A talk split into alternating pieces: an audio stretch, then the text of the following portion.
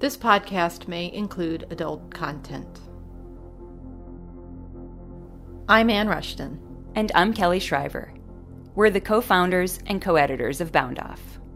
Bound Off is an independent, nonprofit audio magazine committed to paying authors for their work. To join us in our mission of broadcasting great stories to a worldwide audience, please consider dropping us a dollar or two at boundoff.com/donate. Welcome to Bound Off, a literary audio broadcast. In this edition, we have one story, The Right Book, written by Cory Doctorow and read by Neil Gaiman. It's our fifth birthday and we're celebrating. Since we launched back in February 2006, we've published stories by more than 100 authors. We've also had a great response from listeners all over the world who have downloaded our free podcasts more than half a million times. Who better to help us mark our fifth birthday than Cory Doctorow, who has distributed free digital copies of his work for years, with great success, most recently with his short story collection titled With a Little Help, which contains this story. The Right Book, written by Cory Doctorow and read by Neil Gaiman. Listening time 17 minutes, 44 seconds. This story is from Cory Doctorow's new collection, With a Little Help. Visit craphound.com slash W-A-L-H to buy the whole audiobook on CD, a paperback copy in one of four covers, or a super limited hardcover. This story and the whole text of With a Little Help are licensed under a Creative Commons Attribution Share-alike non-commercial license. Copy it, share it, remix it. As Woody Guthrie said, this song is copyrighted in the U.S. under seal of copyright number 154085 for a period of 28 years and anyone caught singing it without our permission will be a mighty good friend of ourn, because we don't give a dern. Publish it, write it, sing it, swing to it, yodel it. We wrote it, that's all we wanted to do.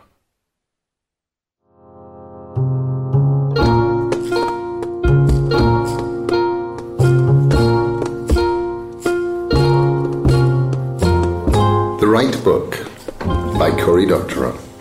Originally published in The Bookseller, June 2008 read by Neil Gaiman at Worldcon 2009 in Montreal, Canada. Now, ish. The thing that Arthur liked best about owning his own shop was that he could stock whatever he pleased, and if you didn't like it, you could just shop somewhere else. So there in the window were four ancient Cluedo sets rescued from a car boot sale in Sussex a pair of trousers sewn from a salvaged World War II bivouac tent, a small card advertising the availability of artisanal truffles handmade by an autistically gifted chocolatier in Islington, a brick of pu'er tea that had been made in Guyana by a Chinese family who'd emigrated a full century previous, and, just as of now, six small, handsomely made books. The books were a first for Arthur. He'd always loved reading the things, but he worked at bookshops before opening his own little place in Bow, and he knew the book trade well enough to stay well away. They were bulky, these books, and low margin. Low margin? Two for three titles actually lost money. And honestly, practically no one read books anymore, and what they did read was mostly rubbish. Selling books depressed Arthur. These little buggers were different, though. He reached into the window. The shop was so small he could reach it without leaving his stool behind the till, and plucked one out and handed it to the kid who just asked for it. She was about fifteen, with awkward hair and skin and posture and so on, but the gleam in her eye that said, Where have you been all my life? as he handed her the book. They're all carrying them in school, she said. Never thought I'd find one in a shop, though. How much? Arthur compared the book to his cheat sheet behind the counter. This one had a cover made from old hacks tins, resurfaced with a spectral spiderweb of rotting Irish lace. The chapters within had a whopping aggregate score of 98%, meaning that 98% of the writing community had rated them aces or above. Even before he looked the price column on his sheet, he knew he was going to have to disappoint her. Oh, that one's 70 quid, love, he said. He armoured himself for the inevitable shock, disbelief, and protestation. But she just hung her head, resigned. Figures, she said. He ran his fingers down the spines until he found a cheaper one, bound with floppy felt screened with a remixed Victorian woodcut of a woman with tentacles for arms. This one's got mostly the same text, but I can let you have it for. He looked at the sheet again, thinking about the wholesale price, about his margin. Call it £25. She shook her head again, gave him a wry smile. Still too much, I should have known. It's mostly the posh kids who've got 'em, the kind who turn up at school with a tenner just for lunch money. You could just read it online, you know. Oh, I do, she said. Been following it since it started. Her eyes flicked down. Wrote a little, too. Didn't make it into the top 100, though. The story so far was part game, part competition, part creative writing exercise, a massive shared universe drama with dozens of subplots, mysteries, betrayals, crosses, and double crosses. Everyone kept saying it was only a matter of time until the big publishers started to cherry pick the best writers from the message boards. But in the meantime, there were these little handmade editions, each one paying a small honour system royalty to the authors they anthologized. Have you tried asking your teachers for help? He knew as soon as he asked it that it was the wrong sort of question. She rolled her eyes with adolescent eloquence, then looked down again. Only you might be able to get credit for it. Independent study type of thing. She rolled her eyes again. Right, he said. Right, well, sorry I couldn't be more help.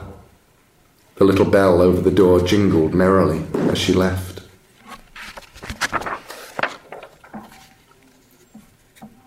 Back again? She had her school bag in her hands, zip opened, bag gaping. He was reminded of all those terrible little signs that said, no more than two school kids in the shop at any one time. Fancy that. Imagine if it said, no more than two women in the shop, or no more than two Asians in the shop. Kids were the last group you could treat like second class citizens without being called a bigot. Where do you get your copies of the book? she said. The book, with the capital letters. The one book with a thousand covers, a million tables of contents, each one not so much published as made, as curated. There's a man, he said, art student at UCL. He's got a little stall at the weekend in the parking structure where Borough Market used to be. So you just buy them from some bloke. Does he make them? I suppose so. He gives me that impression anyway. He liked her shrewd, unembarrassed, direct questioning, not a single scruple or a hint that she was embarrassed to be interrogating him about the intimate details of his trade. Do you have, like, an exclusive arrangement with him? No, no, nothing like that. Her hands were digging through the bag, looking for something. Would you think about carrying these? She'd clearly bound them herself. Someone had taught her to really sew, her gran, maybe. You could see it in the neat stitching that ran the binding and the spine, holding together the nylon and the denim taken from a pair of jeans, a backpack. The end papers were yellowed page three girls from the Star, strategically cropped just below the nipples. He'd been reading the story so far ever since those first six copies had sold out in 48 hours, and he had an eye for the table of contents now, and he flipped to each volume's list, giving them a long look. Who's Chloe Autumn? She didn't look down, looked at him with a look that was totally unapologetic. I am, she said. It's one way to get my stuff into print, isn't it? She grinned. It was a very grown up grin. What do you think you want for them? Those four I figure you can have cheaply, say £15 each. You can sell them for 30 then. That's fair, I think. It was more than fair.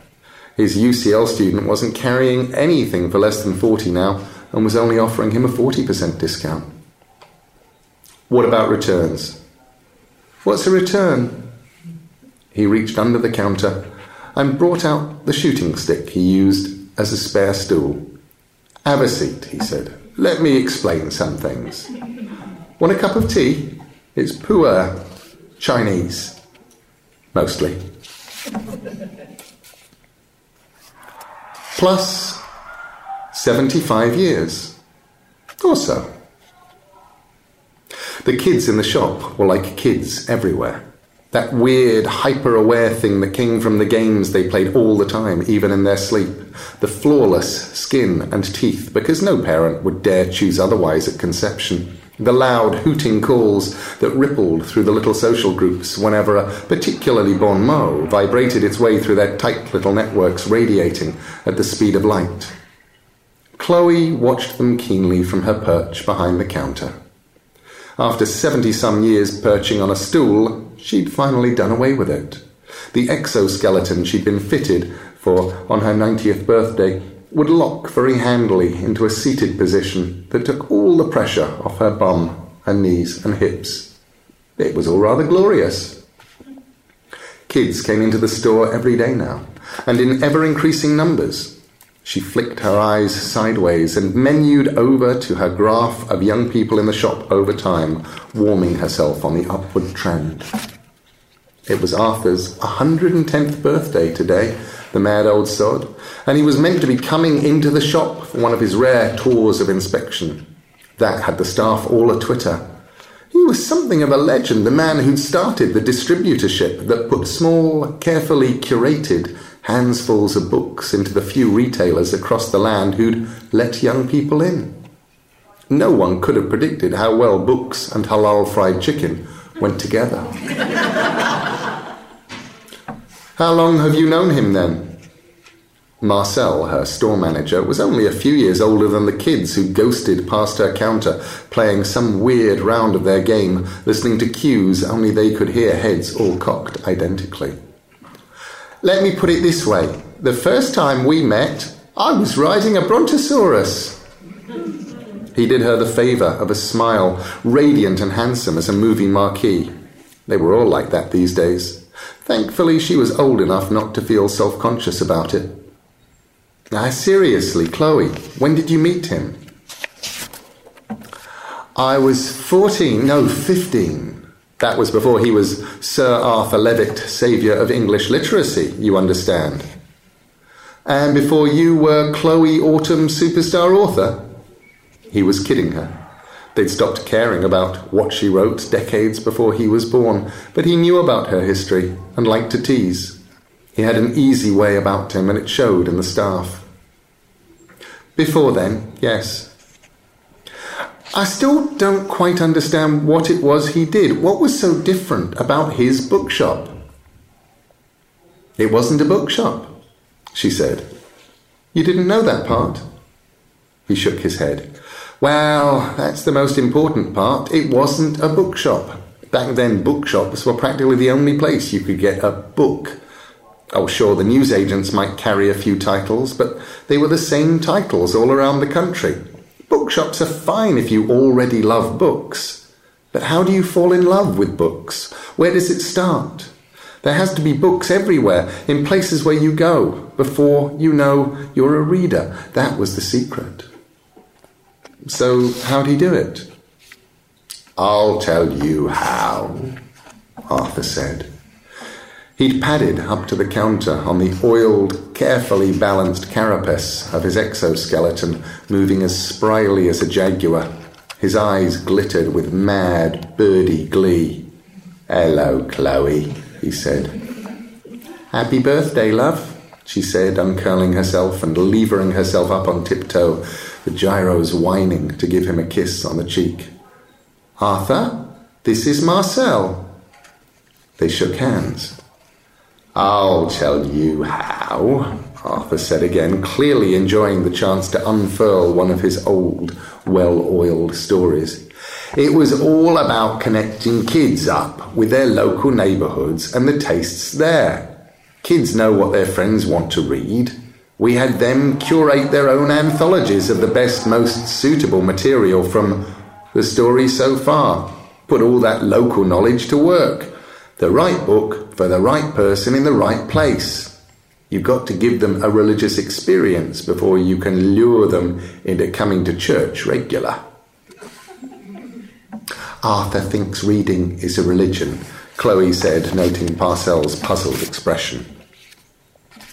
Obsolete, you mean? Marcel said. Arthur opened his mouth, shut it, prepared to have an argument. Chloe short circuited it by reaching under the counter and producing a carefully wrapped package. Happy birthday, you old sod, she said, and handed it to Arthur. He was clearly delighted. Slowly he picked at the wrapping paper, making something of a production of it, so much so that the kids started to drift over to watch. He peeled back a corner, revealing the spine of the book, the neat stitching, the nylon from an old, old backpack, the worn denim, the embroidered title on the spine. You didn't, he said. I certainly did. She said, Now finish unwrapping it so that we can have some cake. 150 years from now, ish. The young man blinked his eyes at the coruscating lights and struggled into a seated position, brushing off the powdery residue of his creation. The story so far? he said. The story so far, a voice agreed with him, from a very long way off, and so close in it was practically up his nose. Better than great expectations again, he said, getting to his feet, digging through the costumes on the racks around him.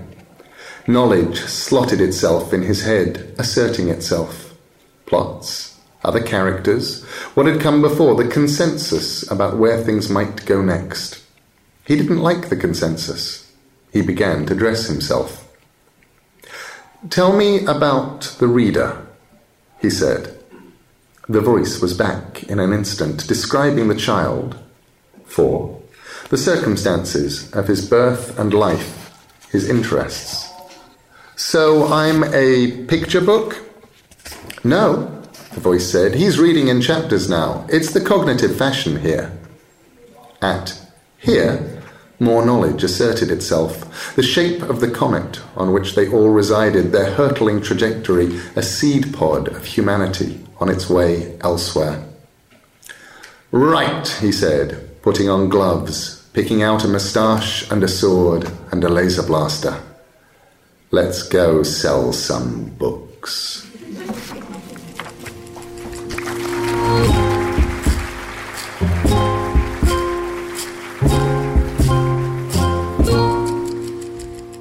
This is another story that was inspired by Patrick Nielsen Hayden, specifically by his very nice rant about how the collapse of small, local book distributors that serve grocers and pharmacies, and the rise of national distributors, who serve big box stores, has destroyed the primary means by which new readers enter the field. It's all well and good to have terrific giant bookstores, or fabulous neighborhood stores for that matter, but people don't go into those stores unless they already love books.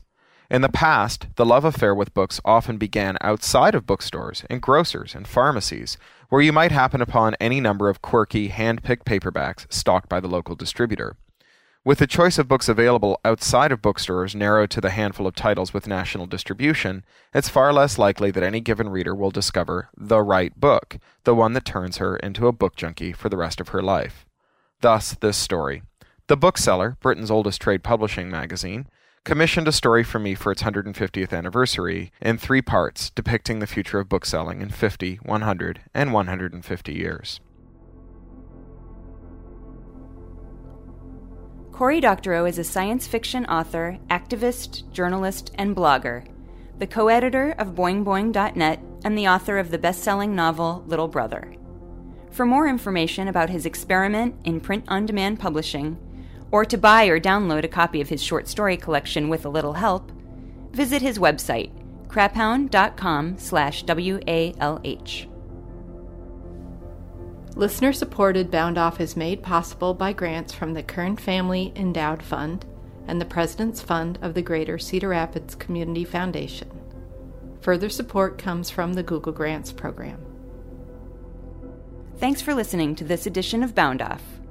Visit our website at boundoff.com for information about our broadcasts and how to submit your stories. While there, sign up for our newsletter and follow us on Twitter and Facebook.